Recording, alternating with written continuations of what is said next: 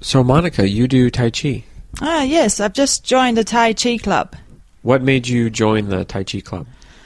Well, I wanted to do something that was a lot different to what I usually do, which is high impact sports like basketball and tennis. So, you wanted to do something that was slower. Yeah, well, I don't usually um, enjoy exercise that is quite slow, um, such as yoga, but I decided to join this club and I'm really enjoying it. So, what exactly is Tai Chi? What What do you do in Tai Chi? Well, there are different types of Tai Chi. Um, there's the original Tai Chi, which involves quite quick, fast movements.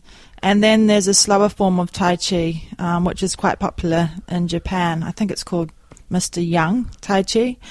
And that involves very slow, um, pronounced movements. And that's the Tai Chi that I'm doing. Um, how do you feel like after you do Tai Chi? Do you feel tired? Do you feel energetic? Um, after I've done Tai Chi, I feel quite energetic actually. Um, I don't really feel tired because I haven't had a really hard workout.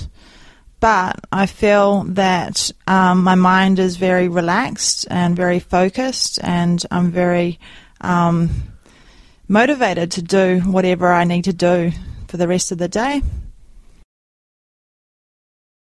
Now, uh, you actually are a tennis coach, so you teach sports. Would you recommend Tai Chi for other athletes?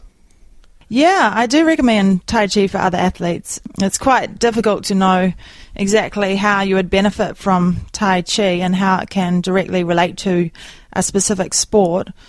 But I I've heard that it works on your energy levels um, and focuses your mind so that everything's in balance.